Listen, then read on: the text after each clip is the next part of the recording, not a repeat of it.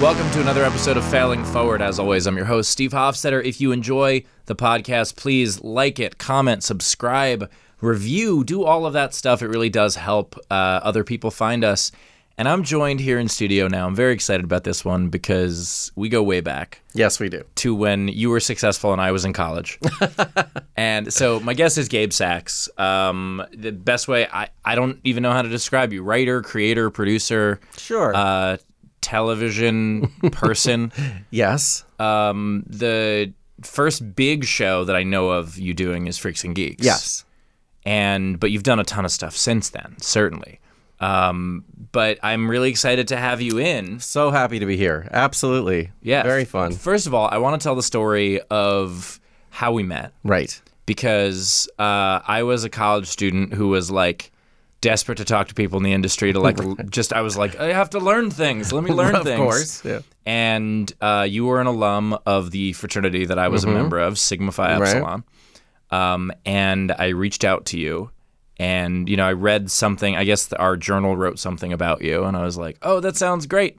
And so I reached out to you, and without even, as far as I know, without even a second thought, you were like, "Yeah, let's grab lunch." Right. And you like invited me to come to the studio, and your office was on the lot, and it was just. As a, I think I was like 21, 22. I was just the most excited. It was great. Well, I mean, I love that because what I remember is being in school and seeing all these people come speak, mm-hmm. you know, at USC, and you'd sort of like, can I approach them? I don't know if I'm supposed to approach them. I don't Yeah. know if I'm supposed to give them a card, like make up a quick card and hand it to them. And so I always said, if anyone asked, especially in school or not in school, whatever, wanted to talk, I'm always happy to, even if it's just an email, even if Yeah. I'm, I'm working or shooting, I'm happy to respond and help in any way I can. I love that. which is wonderful. And I am too, if asked the right way. Right. What's the wrong way? Uh, I'll give you one I got today. Okay. Um, someone asked me for, someone asked to open for me on a show that is already booked, a person who I've never met before. Right. And I said, you know, oh, thanks, but I have, I travel with support. And uh, they said, oh, well, you know, I've heard, you know, you always like to help out young comics. And I wrote back and I said, I do, and I've hired two of them already. So, you know, nothing I can do. And then it's like many hours later, and he writes this at five in the morning his time, which is always the right time to send a message to a stranger. Yeah. Everything, because I'm sure he was up early to jog. Sure. Yeah, that's why. And he sent me a message basically like telling me off, saying that, you know, what I should have countered with. And I'm like, countered? This wasn't a negotiation. But what I should have countered with was offering him a guest spot and how dare I. And he heard I was a dick anyway and all this It stuff. was brewing. I mean, th- this was going on like the second you said you had other people. It. Absolutely. That was and, it. and just the idea of like, oh, I'm sorry that I should have countered with firing someone for Right. you. like, Exactly. And, and but that's what I mean. Like the idea of there's people like that. There's people going, you know, yo, let me open. Like there's that. Right. There's just send a respectful, like Yeah. Mm. yeah. Radu Bondar, who's one of my regular openers now, I met him because I needed an opener in Houston. He sent a very professional email. He did a great job on the show. I enjoyed talking to him as a human being. Right. And then I and so it was like, oh, you know, let's grab a bite after the show. And then I was like, come do some other dates for me. And now he's one of my regulars. That's the way to do it. That's how it works. But that's what I mean. Like, do you get do you get people reaching out that is just like eye roll of entitlement, or is or like for the most part, are people respectful? And I hope, by the way, I, was. No, no, you were great. and also, I think because having done a show like Freaks and Geeks, they assume that you come from geekdom and Yeah. and and happy. You know, at Comic Con, you know, you run into people and and so uh, it's mostly that. It's mostly people really sincerely wanting to help and and stuff like that. Occasionally, there Yeah. have been people. Um, that are in the school of well, Freaks and Geeks got canceled. You know, it's like you know, Yeah, and then they, like, like- they're really like, well, you it's quite didn't wasn't very successful, and uh, yeah, you really get that. It's and crazy. so they like people who aren't doing anything in the industry talk trash because you only had a successful show briefly. Yeah, it was uh, 18 episodes. One I of your successful shows. yeah. it was 18 episodes. I think Judd and Paul are doing okay now. I Yeah. think everyone's fine. Getting a pilot made, let alone to air, is winning the lottery in this business. It's impossible. Yeah. It is absolutely the hardest thing. And you can never take it for granted because every season, like with the night shift we did for Yeah. NBC and Sony, every season you're going, oh my gosh, is this going to go again? Like I just is it going to go another season? Because it, ta takes so long from from pitching and, and outline and on and waiting and it's crazy. There's one of the things I talked to Jonathan Kite about during his episode was that he was on like the hottest show on television. Yeah. And I remember talking to him at the Laugh Factory once and him saying, Yeah, I'm not sure if we're going to get renewed for next season. I was like, If you're not sure, no one's sure. Yeah. You're literally CBS's number one show right now. They don't make you feel like that no Yeah. matter what. It's always like, oh, we'll see. Yeah, no matter the ratings, they're just like, We'll see how it goes. no." Yeah. We'll see if anything's better. Yeah, that's how they negotiate. That's how Yeah. they counter. Oh yeah. They Yeah. counter a lot. Yeah, I and so for those listening, because I know a lot of people who you know listen and watch are people who aspire in various different fields. I do want to make the point: email anyone. Yeah. Um, I developed a nice pen pal relationship with one of my favorite sports writers when I was, I think, still a freshman in college. Um, you know, just shoot a message to people, and if they don't reply, or if they say no, thank them. Be nice to everyone. I mean, Yeah. this is, I, I've got to tell you right now, you know, we're pitching and there's people that were assistants that are the head of networks. I mean, it's just the Yeah. truth. And so we're always nice to everyone and also, you know, return emails and stuff like that because you just don't know Yeah. what's going to happen. but also just to be a decent human being. Like whenever Yeah. someone says, oh, "I don't like networking," I'm always like, "Oh, you don't like being nice to people?" Right. Right. All that is is being nice to people. Right. Like it's and if it's inauthentic for you to be nice to people, you, you're a bad person. Yeah. Yeah. You just have to. I mean, that's you know the same with, but that should carry on, carry over to everything you're doing. So when uh, you know when we're shooting, I'm definitely there at crew call. I'm not there at you know shooting call. I'm not there when the producers show up. I'm there at 6 a.m. I want to know everyone's name, every single person. I want to know something about them. And so over the course of the first season, I got to know everyone on our set, and they respect you after that. It's like there's no, we don't have yelling on our sets, no drama Yeah. or anything like that. So None of those Christian Bale moments. no, no, but but it's funny if if a PA has a better line in for the script, we'll Yeah. take it. It's like you know we're open to you know if people see something not working. We love that. I mean, we love to go. Well, why is it not working? And then let's go. Oh, we didn't even think of it like that. So What's the process for a PA going? I have an idea. Well, on our sets, it's a little different. Our sets, they can literally come up to me in the in Video Village, and no one's going to say a word. It's Yeah. not like that. A lot of times, they, you know, the ads protect Video Village or on and on. And Video Village for Oh, sorry, anyone. yeah. No, that's fine. Uh, for anyone who's not in the biz, uh, is basically where people sit and watch all the footage that was just shot. well, you're also it's watching the, the- monitors as you're shooting, so you're you're you're watching everything going on. You're listening. And there's like a thousand screens everywhere, and that's why Yeah. they call it Video Village because Right. it's an entire village of Of videos. video screens, and you're also able to watch the actors see what's see what the shot is, and then go in and give notes. And Yeah. it's always relatively close to the action. yeah, but that is also where like the people who make decisions will sit. Right. Yeah. Um, so let's talk about Freaks and Geeks for a second because such a critically acclaimed show. There are very few shows with that few episodes that have left that much of a mark on television. And not just because of the show itself, but who was in it in their first roles Mm-hmm. Yeah. or early roles. Yeah. Because, I mean, Seth Rogen and James Franco, was that their. Uh, James had done some stuff. It was Seth's, you know, really his first real thing. Yeah.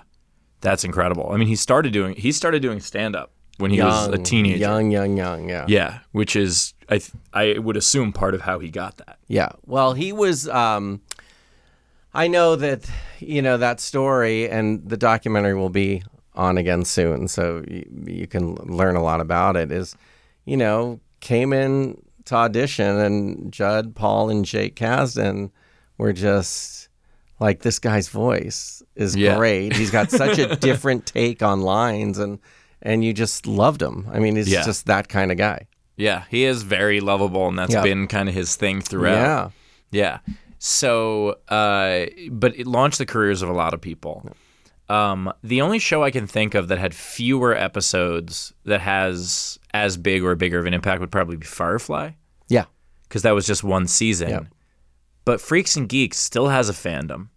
still. Oh, it's way bigger now than it ever was. There's no question. It's yeah. way it's you know I have you know people I'll go to events or speaking at events and people will always want to talk about freaks and geeks. And you have doing to it right remember now. yeah but you have to remember we were not it wasn't like that then. So we're we're making a show that basically the network is you know putting on one night taking it off another night not airing an episode things that things wouldn't make sense. They kept switching us around and we were on as much as we were off.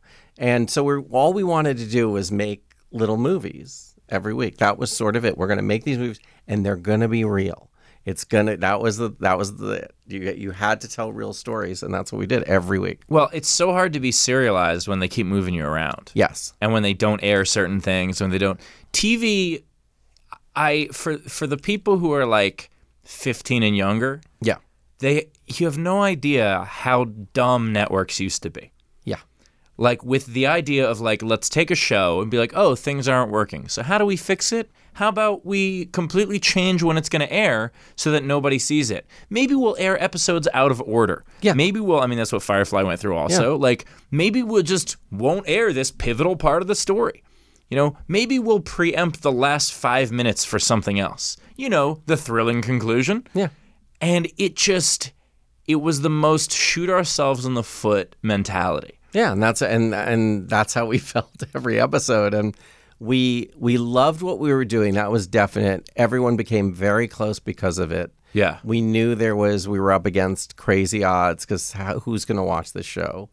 It was very real. We came out of the gate with with good ratings, and then sort of plummeted, and then they started moving us around, and there was no help. It was no like let's put them uh, let's put an ad in Friends or let's put an ad in some you know big show and help them. yeah because this none of is this is nbc before nbc became something people laughed at right. like this was when nbc was something people laughed with which is a very different thing Yeah. this is nbc at the height of the must-see television of you know this was what year was what year We shot in '99 and so it wasn't that, 99. yeah, so 2008. so right? just after seinfeld went off the air but friends was still the beast yep.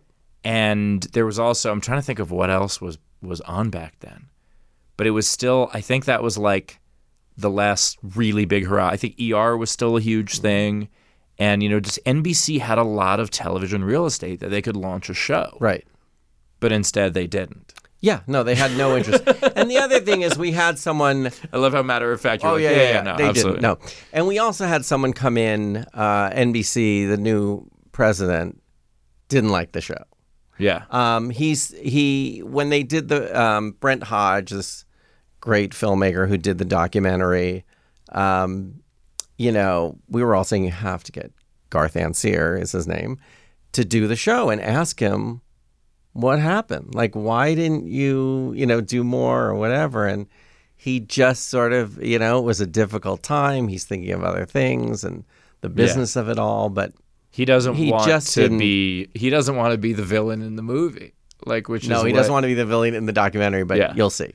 Um, I can't wait to watch this documentary. yeah, now. it's really, uh, it was really upsetting, and sort sort of we would see, um, as writers that were producers but not showrunners yet, and not understanding the pacing that Judd would do, and you know the meetings and the yelling, you know, to network. You know, he would be on the phone and fighting for what he and Paul believed in, which was huge. I mean, you're Yeah. watching your bosses basically just go, "You're not gonna fuck up the show." That's Yeah. basically it. I mean, this is this is our show, and and we believe in it, and they're real stories. You know, every story in there, you know, is based on something, and that was really important, and that sort of launched everyone's careers. Yeah, and it also it, it was interesting because in a time where now the chic thing is for some hot popular girl to be like, "Oh, I'm such a nerd." It's like, "No, you're not. oh yeah, not. no, exactly. Stop it." But Yeah. at the time, this was before being a freak or a geek was seen as a good thing. Mm-hmm. In high school, we had the hallway I used to hang out in was called the freak hallway. And the premise of it was basically is because someone many, many years earlier referred to the people who hung out there as a bunch of freaks, and we just kind of adopted it. Love it. But it was it was the art hallway. It was the hallway right outside the art classroom, and one floor down from the music classroom. Right. And so it was where we would all hang out. Any of the arts kids, the music kids, or the kids that just didn't feel like they fit in, that's where we would go. Right. And so to have something on television, on primetime television, that was about us, Yeah. that was a big deal.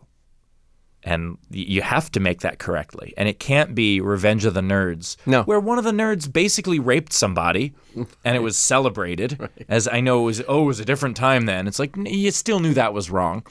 And like that was the idea of the, we were talking about it off air, the idea of, you know, the nerd getting the girl and like all that stuff. Yeah. It's, it's that's not, It's not gonna happen. right, but that's, that's just not what happened. Right.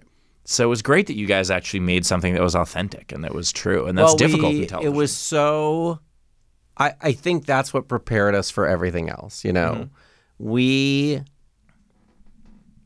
If you're not picking that show up, I don't know. Like we put all our heart and soul in that show, and so everything after that became a little easier because Yeah. it just was our our favorite thing we've ever done, and we we are so close to it, and and you know even now they made the documentary and they came over. The guys who made the documentary, Brent Hodge and um, Allie, came, came over to my house because Judd and Paul said, "Go to Gabe's house. He saves everything." yeah. And they came over, and I had all. I always had my. I still do photography, so I had my black. Yeah, my. I was taking black and white stills all the time. Yeah. Film, and I always had a video camera. But this is just in Video Village, just you know, watching and producing the show.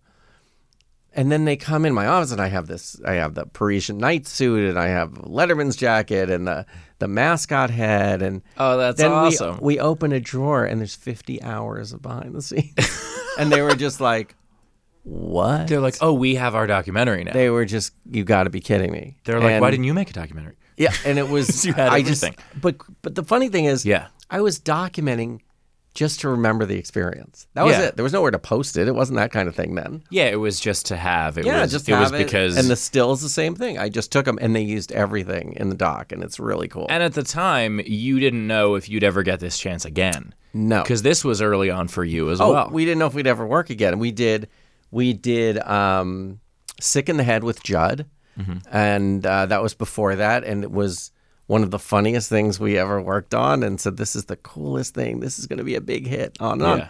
And when that didn't go we were like oh my gosh this Yeah. is crazy. And then we went and did freaks and geeks um, and then we're like this is the great you know oh my gosh this is so real and on. And then that doesn't go and you're just but then you become you know the writers on that show. We became you know the next thing. Like let's everyone was offering us jobs which had never happened before well, let's talk about some of those jobs when we get back. Uh, go support the people who support the show. Welcome back to Failing Forward. I'm here with Gabe Sachs, and we're talking about your, you know, your rise in the television industry Mm-hmm. that went through some pitfalls, some cancellations. Oh, some, yeah Wow. Well, almost every show that has ever been on television has been canceled. right Every now and then, people leave on their terms. Yes very rarely It's but very yes. rare. Like Yeah. the the Good Place right now. oh yeah is leaving on their mm-hmm. terms. They're like, oh, there's the story we had to tell. absolutely but even even Seinfeld, who famously was like, you know, I I want to retire at the top of the game, there was still some rumors at least and I don't know I wasn't there but there's still some rumors about you know networks still shifting things around and that was Seinfeld that was one of the most successful television shows of all time right so where do you go from Freaks and Geeks, critically acclaimed, but you know, network got in its own way, and you get 18 episodes, and then that's it? Did you have a job before it was over? no No. no but the second it was over we had a lot of offers Yeah. and we just couldn't wrap our heads around anything else or working with anyone else. And um, we got an offer from a show we really liked. Mhm. It was a process that was really different for us. It was just shoot me. Yeah. And we really loved watching that show. We didn't quite understand the process. And so there were, I think, 22 writers in a room. Wow. Um, And so they hired something like that. It was it was a lot of writers. It So was, they hired because you and Jeff Judah, right? yes, that's our company, Sachs Judah. Yep. So you and Jeff Judah were hired to work on Just to Shoot Me. co-executive produce Just Shoot Me. That's incredible. Yeah, That was a great show. It was very exciting and on and on. But having that many writers in a room was very stressful and people are pitching, you know, great stuff and they're they're joke monsters in the best way possible. I mean, Yeah. really funny people. And um, the late Marsh McCall was running it with um, Maxwell Woodard, and it was a great team of writers there. But and Steve had just left. Levitan had was still running, but I mean, he just from a distance Yeah. and we loved you know loved working on it but it was such a different process because the way freaks and geeks would work is you would read the script and then go through you think this is funny yeah it's funny okay great. the way that worked it was you know it was a science project so you would be there till one in the morning and then at one in the morning someone would go you know i'm worried about something on page one that would pull the string out Oh, and then the whole and you start thing. again. So we were like that was just foreign to us. It's just we I I just don't think we were great at that. Well, that's part of why that show was good, though, because they did pull the strings to make did. to make sure it was tight. I was talking about this yesterday. I was talking about the Joker and how I didn't even have to see it to know that it's bullshit. because, and apologies to anyone who may have worked on that, but from a story perspective, not one person could have said, how is this the guy who eventually becomes the foil for the greatest detective of all time? Not one person could have said, why is he 30 years older than Bruce Wayne? Like, you didn't have one person in the room doing that kind of stuff. Yeah. And that ruins the entire thing. You have to poke holes. Right. So much of storytelling is problem solving. Absolutely. 100%. 100%. And and before you even solve them, identifying the problems. Yeah. And going, okay, well, if this, like, I was, I was working on uh, framework for a movie yesterday, and I was talking to someone about it, and she just goes, well, "What about this thing?" And I was like, "Oh, d- okay, all right, I got to go back and re- completely change that character, Right. Because I didn't think of that perspective, right. And you need to do that in order to make something good. Right. So, okay, so you go to Just Shoot Me. Go and- to just shoot me and we it was great, you know, it was a great experience. The actors were great, the writers were great, but it just wasn't how we told stories. So Yeah. we sort of finagled some stuff and we were able to get, get out of that after a year. And um, Judd said the the day you wrap, just shoot me. You're going to come run undeclared. I want Oh, you and. Jeff to come over and run undeclared. Yeah. And we the Friday night last taping of Just Shoot Me. There's a pile of scripts at my house for undeclared, and Jeff and I we w- got to, you know, Sunset Gower, and we got and it was just felt like home. It was like all our people. Yeah. It was the crew. It was the actors. You know, Seth, and you know, it was just it was great. And met some new people, and Yeah. but it was a really warm feeling and we made a decision at that point that that's that's it like that we have to keep working like that So that was actually Undeclared was the first show of yours that I watched. Mm-hmm. I went back and watched Freaks and Oh, Geeks cool. because of Undeclared. Undeclared was actually, you know, when I'm aspiring everything and Yeah, don't know what yeah, I do yet, was the show that I wrote a spec script for. oh wow yeah, cool. I wrote an Undeclared spec. Oh, wow. Which I ended up, you know, I mean, I was in college. I couldn't do anything with it. Yeah. And so I ended up changing the names of the people and using it as a like in one of my creative writing classes. Love it. As like just a, a one act play perfect because it was you know a 22 minute. right exactly Yeah. what is this gonna be Yeah. exactly. But that was the you know the genesis of that was I still God I haven't thought about that in forever. right no it's But great yeah. Um, so okay, so then you did undeclared, and what is the you know I always try to kind of pull the lesson from stuff on the Mm-hmm. show, and is the lesson there that creatively you need to run things your way in order for it to work? What's the what's the takeaway? well it's it's sort of you have to be in line with people that work the same way i think Okay. that's a fair way to say it like it would be i mean that's the dream it's not always like that Yeah. I mean, you are going to have a job that, as a writer or anything, that you're not going to be happy working for them, and you have to try and make the best of that Yeah. situation. Um, that. I love the pause yeah, there's a lot of before that. pausing there. Um, and you just sort of have to sort of figure it out, and that's that's a really uh, hard thing. But surrounding yourself with people who work similar to you is Yes. a, that is a very good point. Yeah, we wanted like what Judd and Paul said. They wanted to hire people that they wanted to see every day, Yeah. and that's how we proceeded. We we feel that that's that was the great thing is like figure out how to, you know, work with people you to work with, and that's it. Life's too short. Yeah. That's, that's so you could feeling. look forward to going to work. absolutely. The and that's true by the way, even in relationships. Like Yeah. if two people get into a relationship where one of them is a frequent like texting, checking in type person, Right. and the other person is a oh yeah, we'll talk in a day or two, that's gonna collapse so quickly. Trouble. Yeah, Yeah. exactly. And it's that same type of thing, your communication style, your work style, whatever that is, you have to match. And it doesn't mean that one is better than the other. right. It just means that if there is someone who is a micromanager, they need to work with people who can be micromanaged. Hundred percent. If there is someone who is a, well, let the creatives do their thing, they need to work with people who are creatives who do their thing and who don't need Right. someone pushing them in all these different directions. Right. Exactly. And that's that's anyway, good lesson for people. Yeah. Okay, so uh, so you've now learned the lesson, and you and Jeff are off doing your thing, but you're still working on someone else's show.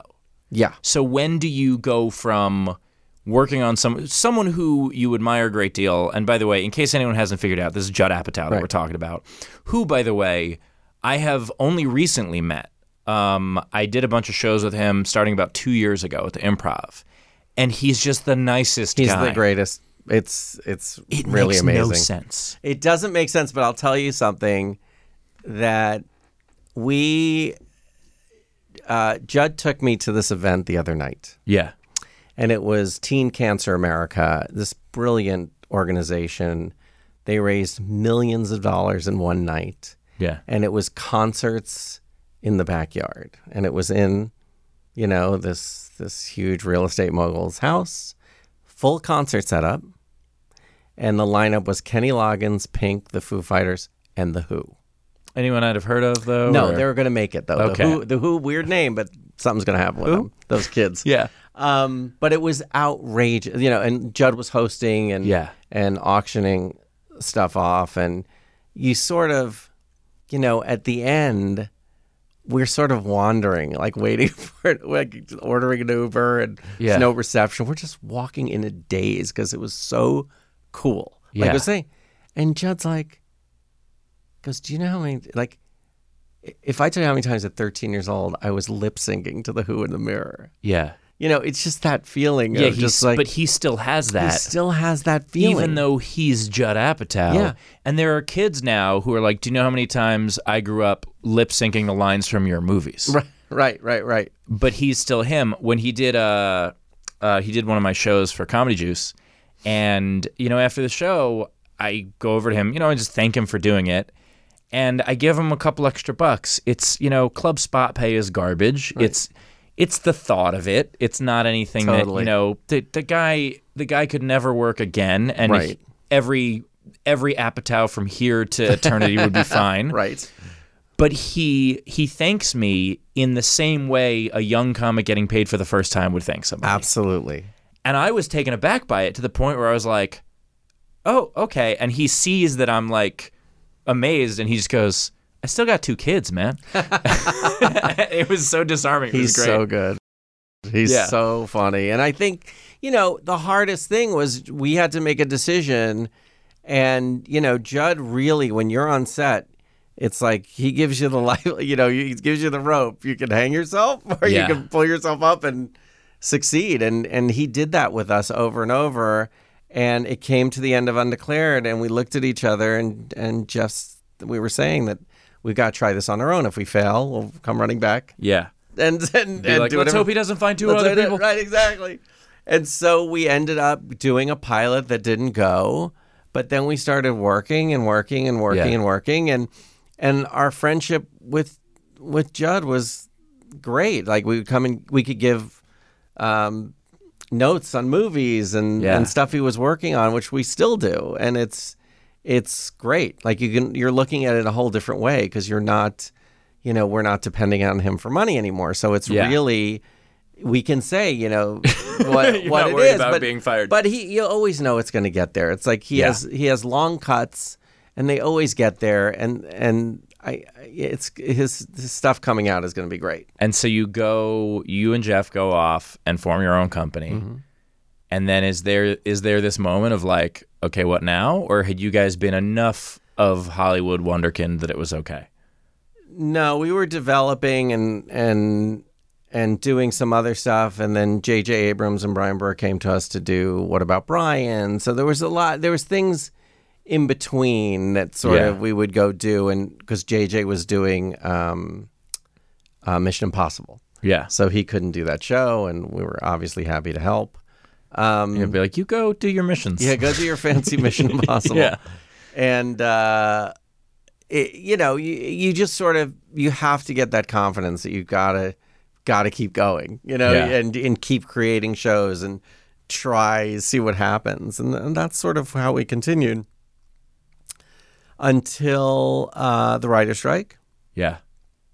and uh, we just bought our houses in the Palisades, and the writer strike happens, and we signed this big deal with Disney, and uh, they called and said that deal's done. Yeah. And then that's We're like, "Oh, whoa, whoa, whoa, whoa." like Yeah. it's just like what now? And that's where, you know, we had signed with UTA, and it was at the point like we have to, you know, figure this out, and we got offered 90210. And this was the last thing we were ever going to do because we had done Freaks and Geeks. And why would we ever do 90210? It doesn't Yeah. make sense. They said, you can do whatever you want. Famous last words. You know, you could do this. And this, it- by the way, is the second of yes, the, the, three. second, yes, the second of the three, 90210. Yeah. Not the abysmal thing that's happening right now. Right. But the second of the three. And we kept saying no to it. And um, they really said, you know, you could do this. But we talked to Judd and talked to Sue Naegle, who was one of our agents at the time, who then went to become the head of HBO. And they said, don't be dummies. They said, this is a business and you're, you know, it's worth a try. You can use your, put your characters into it and make it different, just have that backdrop. And, you know, we thought about it for a while and, and it just, you know, after Judd saying, look, this, if this goes a long time, maybe one day you'll be able to audit them and maybe make money. Yeah. you know I mean? That's that's really the process. And we did it, and it was really painful. It was we loved the cast. Again, we loved the crew, but it was sort of we were dealing with a network, rightfully so, who was dealing with a product. Right. They wanted it to be a soap opera and not a Absolutely, story. which is not what we do. yeah. And but you know, we just couldn't agree. And this went on and on and on and, and it was tough. But in order to keep our points in the show, or, you know, your profit participation, uh, we had to stay a year. So it was like me hanging on to Jeff's leg. Yeah. And to give you an idea, Jeff is six five, I'm five eight, and it would make sense. Like just Yeah. sort of, you know, trying to get him saying, "Look, we got to stay on this thing. We got to figure right. it out. Let's just finish out the year and then we'll. Be done." Yeah. And we did. And we finished out the year and decided we're never going to do television again. That's how bad Yeah. it was. And we uh, did the Diary of a Wimpy Kid movies. We we got those and we, we did the first and second one. But it was a tough experience. But thankfully, the show went on to 115 episodes and we still haven't made that money. But at least, the, of these days, at least the audit just finished. Yeah. So hopefully something will come up. Perfect. I I'd love to talk to you about more stuff. We have to wrap up, unfortunately. This was so awesome, though. Anytime. Love there- to talk to you. There's so much to th- there's so much to learn from you. You know, from I've got some of the same, I mean not the same questions Mm-hmm. because hopefully I've answered those by now, but th- I've got the same amount of questions I had when I was 20. Right. and we sat down, you know, we sat down for lunch. And you know, you've done so much in this industry and I let there there's a lot to learn here for those who are listening. You know, even the even what you said about 90210, the idea of working on something with people who have similar styles, that's true with the network as well. They're trying to force the, you know, the cliched uh, square peg round hole type Right. of thing. And it's just it, it's just not the right fit. And finding the right fit for you creatively And that's true with any industry. It doesn't have to be even be a creative industry. Right. It could be finding the right fit for you of how you sell insurance. It doesn't matter Absolutely. it it's you can't sell something you don't believe in. Mm-hmm. You can't uh, you know you can't be creative in a way where you don't believe in it. And so I think that those are very very important lessons for people to learn. And I hope they have. I agree. Anything you want to plug? I have nothing to plug. We're in development right now. We're writing stuff. Maybe soon. All right, excellent. Gabe, thank you so much Thank uh, you. for for taking the time and uh, and being a part of Failing Forward. Absolutely. Great time.